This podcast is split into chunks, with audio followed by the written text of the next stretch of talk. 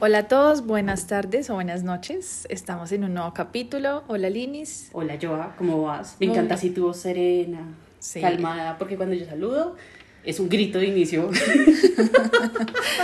Sí. Ok. Hoy tenemos una invitada. Hola Sandra, ¿cómo estás? Hola, hola. El tema de hoy es Volviendo a casa. de los des- papás. De los papás. Después de una ruptura. Ajá. O sea, pasando la tusa en casa. Cuéntanos de cómo fue esa experiencia de volver a casa. No una, sino dos veces. Eh, pues como lo decíamos y lo habíamos hablado hace unos días, es preferible volver a tu cuento eh, de familia, a tu casa, a tu seguridad y no vivir en tu falso cuento de horror. Es algo que nosotros deberíamos enseñarle a nuestras hijas y es a volver. No importa que su príncipe se vuelva un monstruo, hay que volver.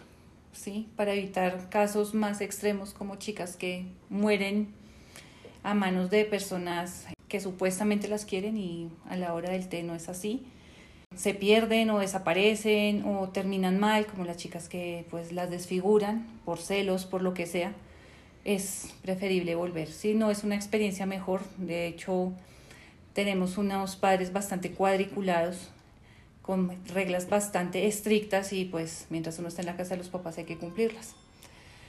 Lo terrible es que no pude vivir el duelo porque eso fue de un momento para otro, entonces no podía llorar, no podía expresar porque sí, obviamente mis papás son enchapados a la antigua y son de esos que pues levántese, limpiese las lágrimas y siga porque no hay de más. Ujú. Sí me hizo falta en algún momento, después lo pude hacer, pero en ese momento sí me hizo falta vivir el duelo de una separación, de una idea errónea de haber tomado una mala decisión, porque fue una decisión tomada en la carrera y una mala decisión.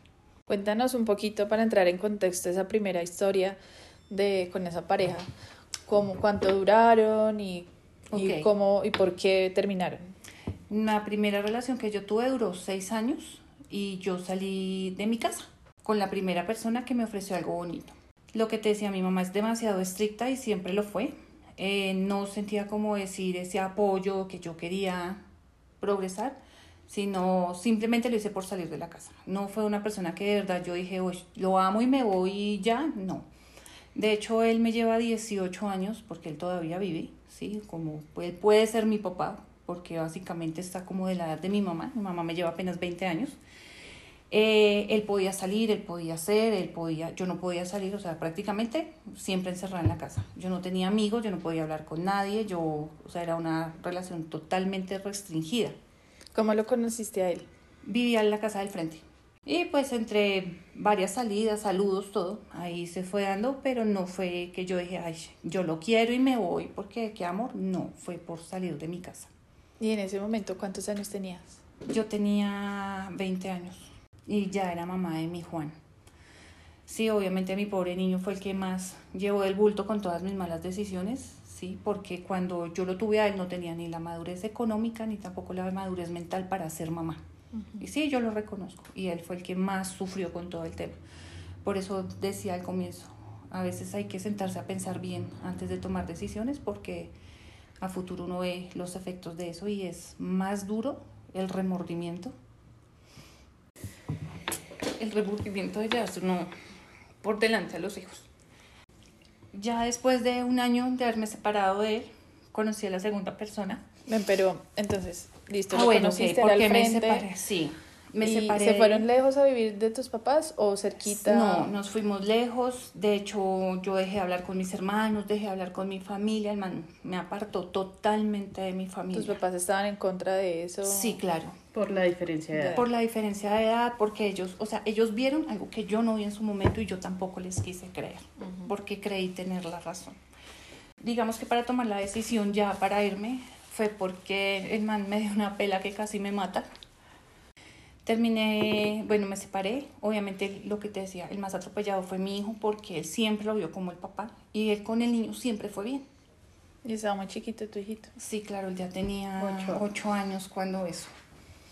Y antes de, esa, de ese suceso pasaron supongo que más cosas, pero fue ahí cuando tomaste la decisión de ya este es punto Sí, final. digamos que era como eh, la forma de hablar feo, los malos tratos. O sea, además del maltrato físico y psicológico, había otro tipo de maltrato, financiero. Sí, claro, porque yo no podía usar mi dinero, obviamente él lo usaba todo. De hecho, en algún momento nosotros estuvimos inscritos en una cadena y él se gastó las dos, o sea, la mía y la de él. Mm. Y yo no pude comprarme ni siquiera, por decirlo así, vulgarmente, ni unos calzones. Y también en algún momento lo hubo de parte sexual. O sea, había momentos en los que no, pero tocaba porque él quería. Porque si no, entonces yo ya tenía otra persona, yo ya estaba en Mossad, ya tenía, mejor dicho, todo el barrio era mimoso, cuando yo ni siquiera salía ni hablaba con nadie. Claro. Y entonces, bueno, llegas a la casa de tus papás nuevamente, pero tu cabeza en ese momento. Mm, digamos que yo no estaba como consciente de que era volver. Entonces yo tampoco llegué así con las, como con las mejores formas. Sí, obviamente también tuvimos muchas peleas con mi mamá, sí, demasiadas, porque yo no entraba todavía en razón. O sea, todavía no decía, oigan, sí, tienen razón, me estoy equivocando, tengo que centrarme en lo que es. No, yo estaba, digamos, por etapas no vividas. ¿sí? Quería quemar esa etapa de salir, de los amigos, de todo, porque yo nunca quemé esa etapa en la adolescencia, jamás la quemé. El pobre chino fue el que llevó del bulto ahí, porque yo ni estaba pendiente ni nada. Fue algo que no me llevó a algo bueno, porque fue cuando conocí al papá de mi hija. Cuando yo lo distinguí, era un muchacho, él viene de pueblo, ¿sí? Y él era bien en ese entonces, era una persona, pues, en teoría juicioso. El convenio con él tampoco fue, ay, yo me enamoré y me voy a ir con él. No, porque yo vi que yo sola no podía mantener a mi hijo, hice un acuerdo para poderme traer a mi hijo, ¿sí? Entonces todos los gastos iban por mitad. Y ahí también fue otra equivocación horrible, porque si bien es cierto al comienzo fue muy bien, al final pasó que yo llegué, terminé haciéndome cargo de todos los gastos de la casa, mercado, pago de cuidado de la niña, todo, todo, absolutamente todo. Lo único que pagaba era la cuota del apartamento, no pagaba nada más. Y ya entonces él entró a estudiar, yo no pude por cuestión de trabajo, a mí no me daban el permiso, yo iba a estudiar semipresencial, entonces me tocaba el sábado unas horas. Y sí se podía cuadrar horario para yo ir en la mañana a la universidad y en la tarde irme a estudiar, pero no, en la empresa nunca me dieron esa oportunidad. Y al final yo no, él sí terminó su carrera. Y ahí conoció a alguien y se acabó el príncipe azul. Entonces empezaron las peleas más fuertes. Obviamente ya aquí fue diferente porque pues uno ya estaba la niña de por medio, el apartamento de por medio, mi hijo de por medio, él prácticamente se me llevó el niño por delante también. Mi niño estaba pequeño cuando yo me fui a ir con él, tenía nueve años.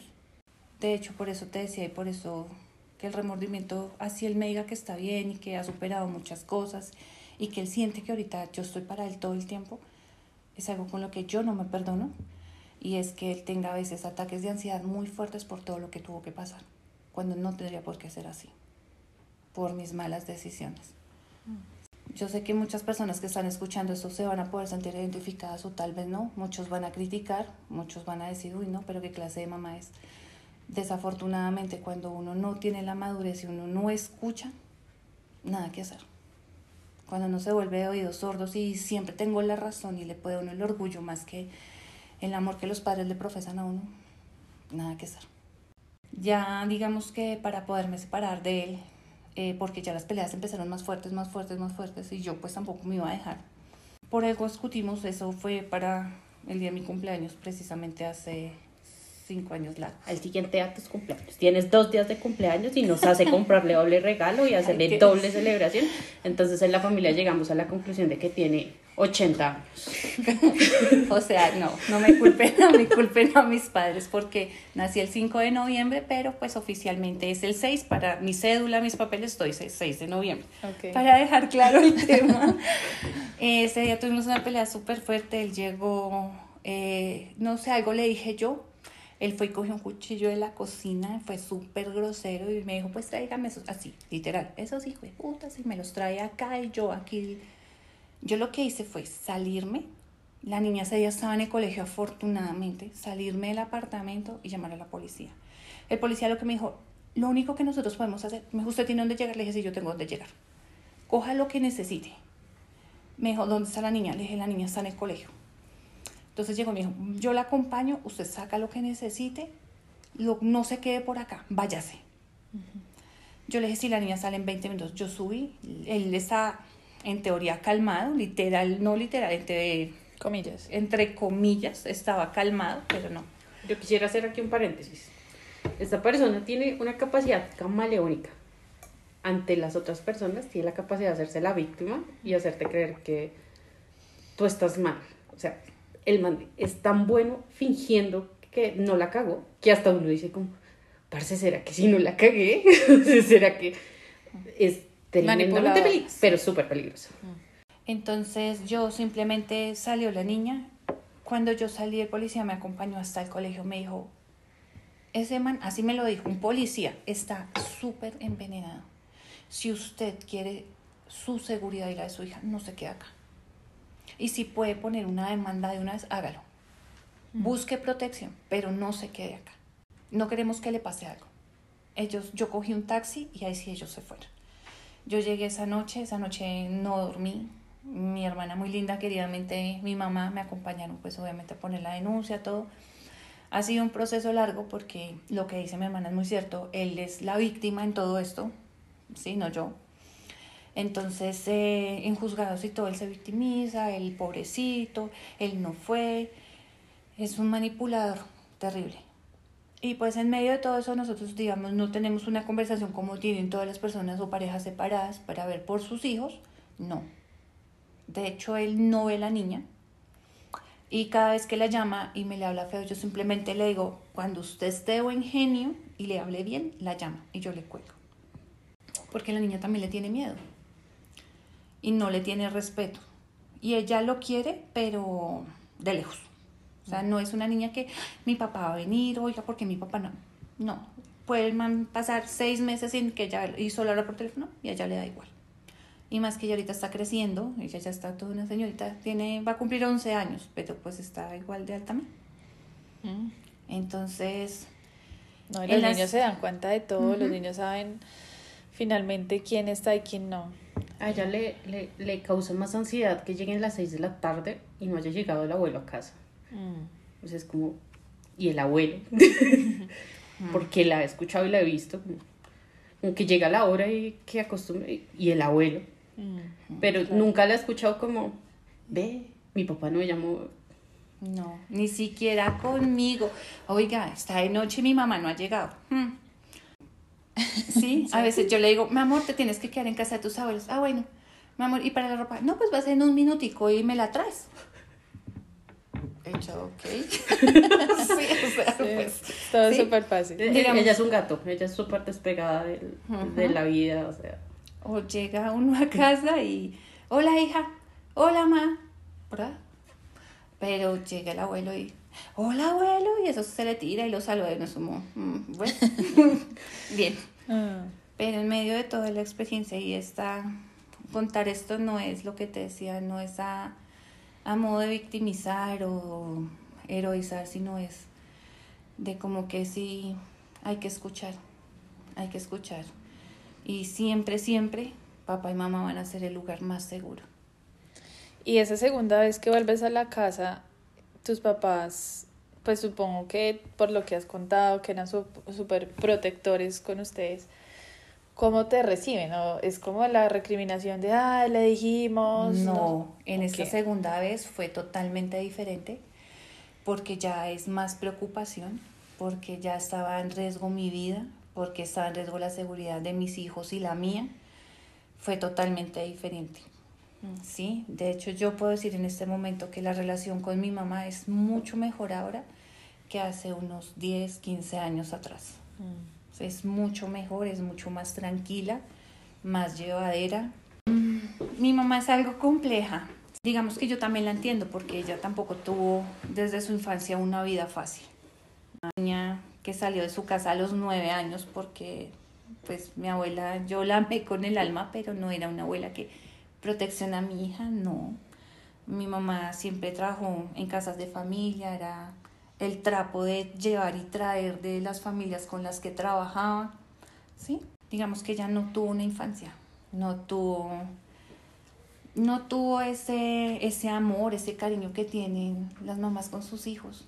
Y pues ella fue mamá joven también a los 20 años. Yo no la juzgo, cada quien tiene una forma de criar a sus hijos. Y aquí lo importante es no seguir el ciclo, es romper el molde, es parar ese ciclo, es mostrar algo diferente. Y pues obviamente no juzgarlos a ellos porque en medio de todo siempre quisieron darnos lo mejor. Bonito, pues es lo que compartes de tu visión. Yo pensé que el capítulo pues no, no tenía clara la historia. Yo pensé que la historia iba a ser como no, el tema de volver a, los, de, a, a la casa de los papás y las rutinas eh, y las costumbres de volver a, sí, como ese tipo de, de convivencia que claramente también puede ser un, eh, pues jugar en contra. ¿Sabes qué? Si es duro, que tú tienes tu independencia, tu autonomía, plata, todo. Y volver a las reglas de los papás, obvio, es durísimo. O sea, no es lo mismo porque tú ya haces tus cosas a tu modo, te levantas a la hora que quieres, lavaste la losa hoy, mañana no, bueno, etcétera, etcétera. Pero en la casa no se puede porque, pues, si tienes una mamá como la mía que no le gusta el mujer, no le gusta todo limpio, el panchón, todo, eh, obviamente te va a dar durísimo. Las levantadas temprano.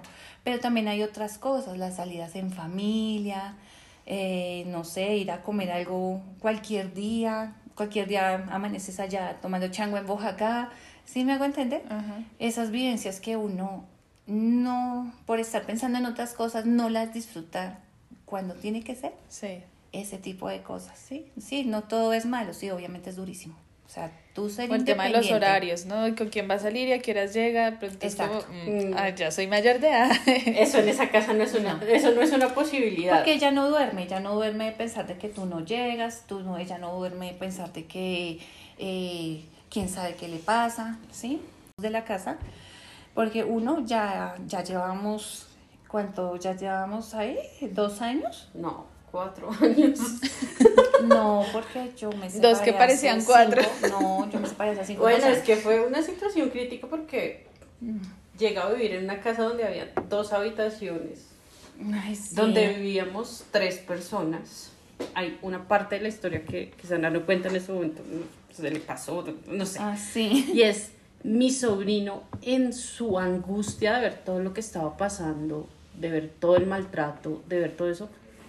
Recuerda que su lugar seguro son sus abuelos y se vuela de la casa A buscarlos. A Sí, buscarlos. esa parte me la salté. y a las malas se va a vivir con nosotros seis Un meses, año. an- un, Un año. antes de que mi hermana saliera de la casa. Entonces era una dinámica en la que mi sobrino iba y los visitaba, pero volvía a su casa. Y volvía alterado, y volvía alterado. Eh, entonces se volvió, fue como la compañía de mis papás. Y él volvió a sentir esa seguridad de aquí, De aquí o sea, esto va a sonar eh, mal y no, no, te pido Mm. disculpas si es malo contarlo, pero llegábamos a un restaurante y le decíamos como, tú sabes cómo soy yo, pide lo que quieras, X, ¿qué puedo pedir? ¿Hasta qué precio puedo pedir? Mm. Íbamos a cine y era como, no, pues tu combo, mi combo, tu combo. Es un combo para, o sea, cosas que para mí eran normales, para él eran una cosa. Tenía súper que guau. pedir permiso, tenía que preguntar. Tenía, porque tú no tenías tú, o sea, El derecho, pues, Tú no tienes el derecho, pero es que tú no eres mi hijo. Ujú. Era lo que le decían. Entonces, como Entonces, que la, en violencia, esa dinámica. la violencia no era solo contigo. No, No, era también era- con él. Por eso te decía que no me va a alcanzar la vida.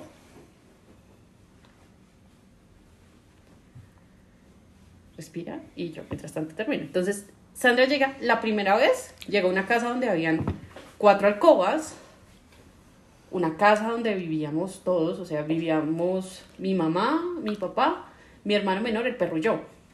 En una casa donde había espacio para todos. No, también estaba Germán y estaba Oscar Por todavía. eso, la primera estaba- ah, vez. bueno, éramos otra vez seis, siete con el niño, ocho con el perro, otra vez viviendo. En una dinámica en una casa donde había espacio, ¿sí? Donde Ujú. cero lío. Y pues ya se empiezan a ir todos de casa. El único hombril que quedó en la casa fui yo porque yo casi no me largo de mi casa. Y Sandra vuelve cuando vivíamos en un apartamento de dos alcobas. Yo compartía habitación con mi sobrino y nos metieron a cuatro en una alcoba donde todo era justo, donde uno decía como, no quiero, o sea, no, no puedo respirar, eh, Sí, mi me espacio, o sea, como que sí fue para Exacto, mí como tal, que era la niña ya que vivía sola con sus papás, que teníamos una dinámica en la que vivíamos los tres y volver a llegar gente, para mí fue como... Porque de pronto uno en el momento dice, no, claro, vamos Claro. a estar No, unidos, es temporal, pero Claro, todo entonces, tiene un proceso. sí, sí fueron No. dos años, pero fueron dos años de volver a aprender muchas cosas. Ujú. Como Am- familia. Exactamente. Convivir. Entonces era volver todos, era que vinieran todos con sus hijos, eh, el perro, el gato, la, toda la dinámica. Para mis papás fue muy chévere volver a tenernos a todos juntos. Pero para mí era como, maldita sea otra vez tener que compartir todo mi espacio, mi vida. Sí, claro. Entonces, por eso se me hicieron cuatro años, pero no fueron dos. Todo esto para decir que los quería echar a los cinco minutos. ¿sabes? Porque adicional, a mí no me gustan los niños. Ay, Y entonces la que se volvió la niña ella, yo. ama, ella ama todo y los niños la aman. O sea, Sí, ella dice eso, de pero todo. yo creo que ella ni siquiera lo cree. No, pero sí, ellos sí me han visto en shocks de no me los hace. O sea, yo amo a mis sobrinos, pero mis sobrinos saben que no me pueden abrazar. O sea, mis sobrinos son de los que, hola tía, y te quiero mucho, pero que lleguen a abrazarme, o sea, tenían esa costumbre. Y yo soy tan mala que no me abrace, no me abrace, no me abrazan. O sea, hoy en día me abrazan solo para sacarme la piedra. Pero Sí. no lo hacen como una muestra de te voy a abrazar porque saben que no me gusta. No. Ok. Especial Juan. Y Sí, como ese salto mayor. largo y de brazos largos, pues. Entonces, mi sobrino mayor me abraza solo por joderme. Entonces, como que esos espacios para mí eran difíciles. O sea, yo creo que sí, ella cuéntale el, el prospecto desde el punto de vista de ella llegar. Pero también, aquí te tengo la otra parte, que era como las conversaciones de, no alzó esto. Pues claro, ella estaba acostumbrada que en su casa lo hacía en su momento, cuando tuviera esa comodidad. Claro. Entonces, mi mamá, por ejemplo, no se acuesta a dormir sin lavar la losa. Sí. Y se emputa si tú no le lavaste la losa. Pero se emputa esa enchuquiza esa señora y lava la losa de malas pulgas y dura peleando seis semanas por la misma historia. Entonces yo decía como, o sea, yo me ponía de parte de ambas, ¿no? Ahí era uno la abogado y o sea, como, mi mamá así jode. Pero, ¿y esta por qué no la puta losa? Entonces empieza esa Claro. dinámica. Y uno dice como, claro, o sea, es que tú, tú tenías tu independencia, o sea, tú tenías tu espacio.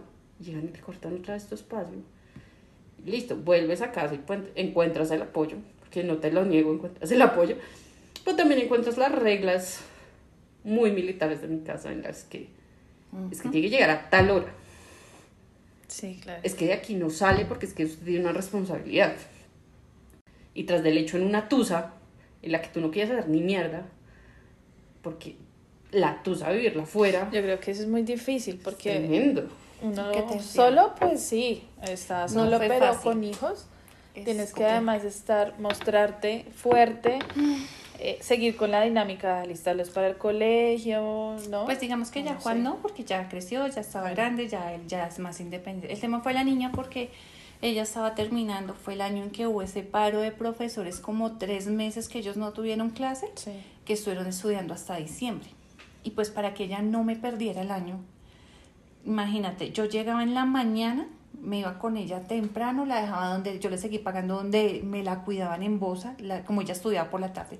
La señora me la pasaba al colegio y mi mamá recogía a la niña en el colegio en la tarde. Obviamente papá no tenía permitido acercarse hasta que no tuviera la citación, pues obviamente en fiscalía, ya en comisaría de familia. Fue un proceso largo porque mi mamá obviamente ella salía de su trabajo eh, para ir a recogerla, yo ya llegaba en la noche. Digamos que los primeros seis meses era de solo llamar, ya estoy acá en el trabajo, ya estoy saliendo, ya voy en el bus, ya voy llegando. ¿sí? Y ahí, pues de a poco a poco, sí, digamos que ya llegó un punto en el que ya mi mamá sintió que ya no, no podíamos convivir más las dos por el mismo tema. Y ella me dijo, no, se tienen que ir. Yo le dije, sí, no hay lío. Conseguimos una, el primer apartamento donde vivimos ahí cerca, porque pues digamos por colegio de la niña y por la cuidad de ella, seguridad de mi hija, yo no puedo irme a vivir a cinco kilómetros de distancia, pues porque obviamente eh, caminamos con la niña, yo llego tipo, en ese entonces llegaba a 9 de la noche para la caminada con ella, ¿sí? Eso fue antes de pandemia, entonces pues todavía se veía gente a esa hora, esta hora es, en Fontibón a esa hora ya, eso es un desierto total, es muy solo. Entonces siempre he buscado que sea cerca de donde vive ella. Tanto que vive a cinco casas. Pero me toca irme de ahí. Por espacio ya me toca porque la niña está creciendo y no la puedo seguir teniendo conmigo en la misma habitación. Después de que ella ya tenía su propia habitación independiente. Bueno, es que ese es otro tema porque mi hijo se quería independizar, pero finalmente no, no se independizó. Y pues volviendo como, como al centro de lo que nos trajo acá, no es malo volver, de verdad no es malo. Lo malo es tomar decisiones a la carrera y no escuchar. ¿Sí? O lo malo es no tomar una decisión en, el, en, en la primera alerta que tú ves, porque de pronto uno dice, ay, yo puedo con esto, o qué, qué, qué vergüenza, qué pena volver a donde mis papás, qué me van a decir, y eso finalmente va a pasar a un segundo plano, porque te puedes salvar de muchas, eh, pues de muchas situaciones que pueden terminar trágicamente de aguantar ¿Cuál y crees tú aguantar que y fue esa aguantar. alerta primera en, algún, en alguna de las dos relaciones o en las dos relaciones que tú pasaste por alto? Mm, En el momento en que ya le alzan a uno la voz, en el momento en que te faltan al respeto, en el momento en el que si tú no quieres tener intimidad con esa persona, te toca porque qué va a decir o qué va a pensar o qué va a hacer de mí o sí, tengo No me que va a pelear y quiero evitar Sí, una pelea. Exacto, en ese momento, en el primer momento en el que uno ve que uno tiene que dejar de ser uno mismo para complacer a otra persona. Ahí esa ya es la alerta.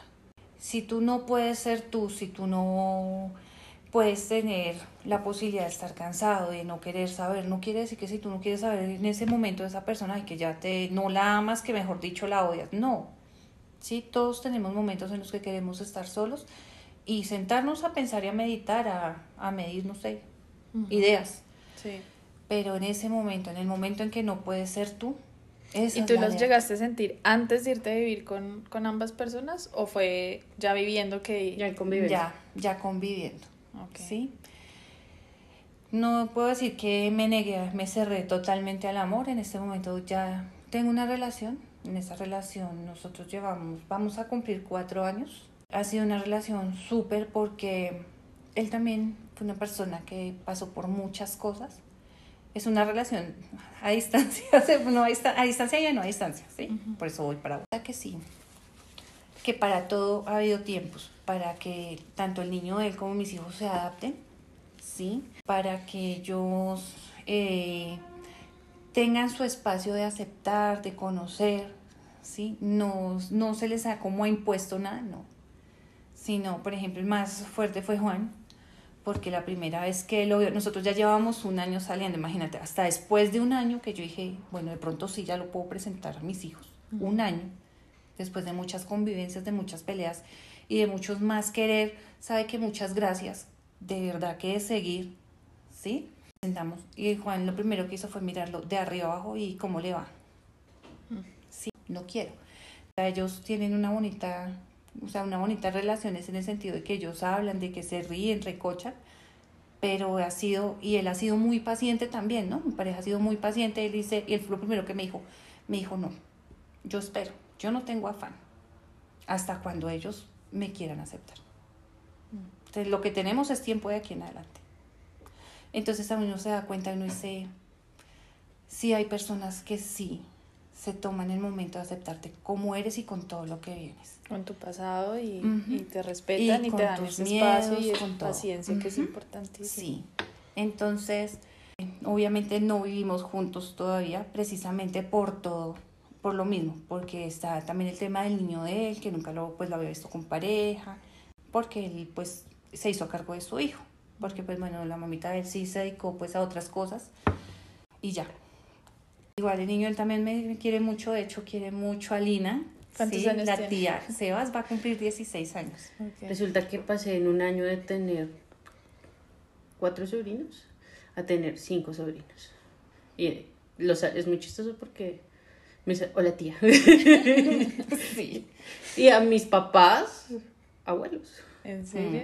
Los abuelos de él. O sea, es, o sea, fue como muy...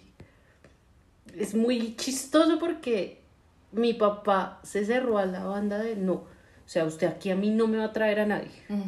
Aquí no me van a traer a nadie. O sea, usted no le aceptó a nadie. De un momento a otro, los dos entraron. Entonces, eh, mi papá es el que recoge niños, mi papá es el que cuida niños, mi papá...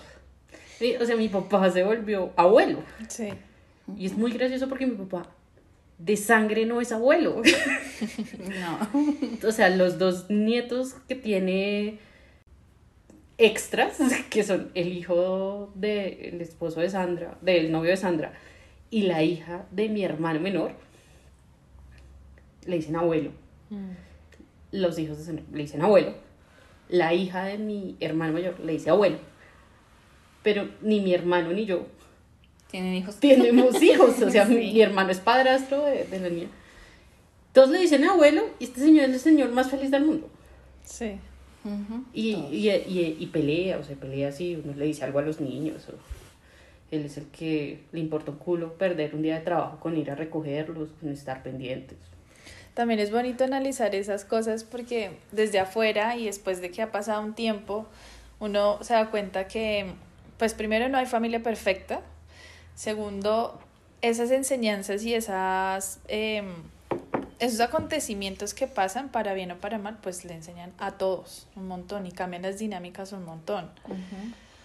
Y ya, Y si hay personas que te aceptan con todo, con tus errores, con tus horrores, con tus miedos, con tus cicatrices, con tus heridas abiertas, con todo. Y te ayudan a crecer, te ayudan a sanar, te ayudan a mejorar y te quieren ver bien. Es cierto, qué bonito Sí. encontrar personas así. Entonces puedo decir que a pesar de todo, he aprendido mucho y como te lo dije inicialmente, para mí en este momento mis hijos son primero que todo. Y pues donde no caben ellos, no quepo yo. Me costó aprenderlo y me tocó a las malas. Y llevo el karma de mi niño. Pero, pues, no te des palo, o sea. no, son Son, cosas que pasan, nadie nace con un Sí, manual, nadie tiene el manual de ser la madre, el padre, el hijo, la- nada perfecto. Le toca a uno ir aprendiendo sobre la marcha y pues Hmm. aprender de los errores. Y si no aprendió la primera, pues aprende la segunda, como en tu caso. No, y, Pues sí. y el amor propio es no es solamente para, ay, me quiero amar y ya después estoy abierta a esperar a alguien más. No, sino es ese perdón que uno debe tener por lo que dejó pasar, que no, que de pronto no actuó en el momento, por no pensar en otras personas eh, primero, ¿sí?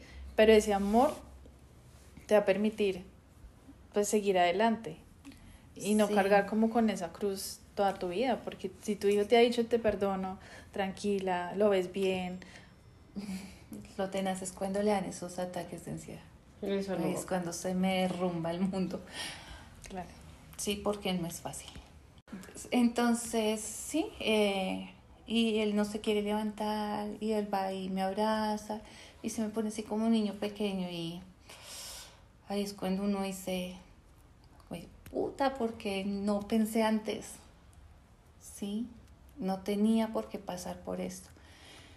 Y está la otra parte, ¿no? O sea, es como un choque ahí, porque, digamos, si él me dice, me dice, mira, si yo no hubiera vivido todo esto, no sería el que soy ahorita.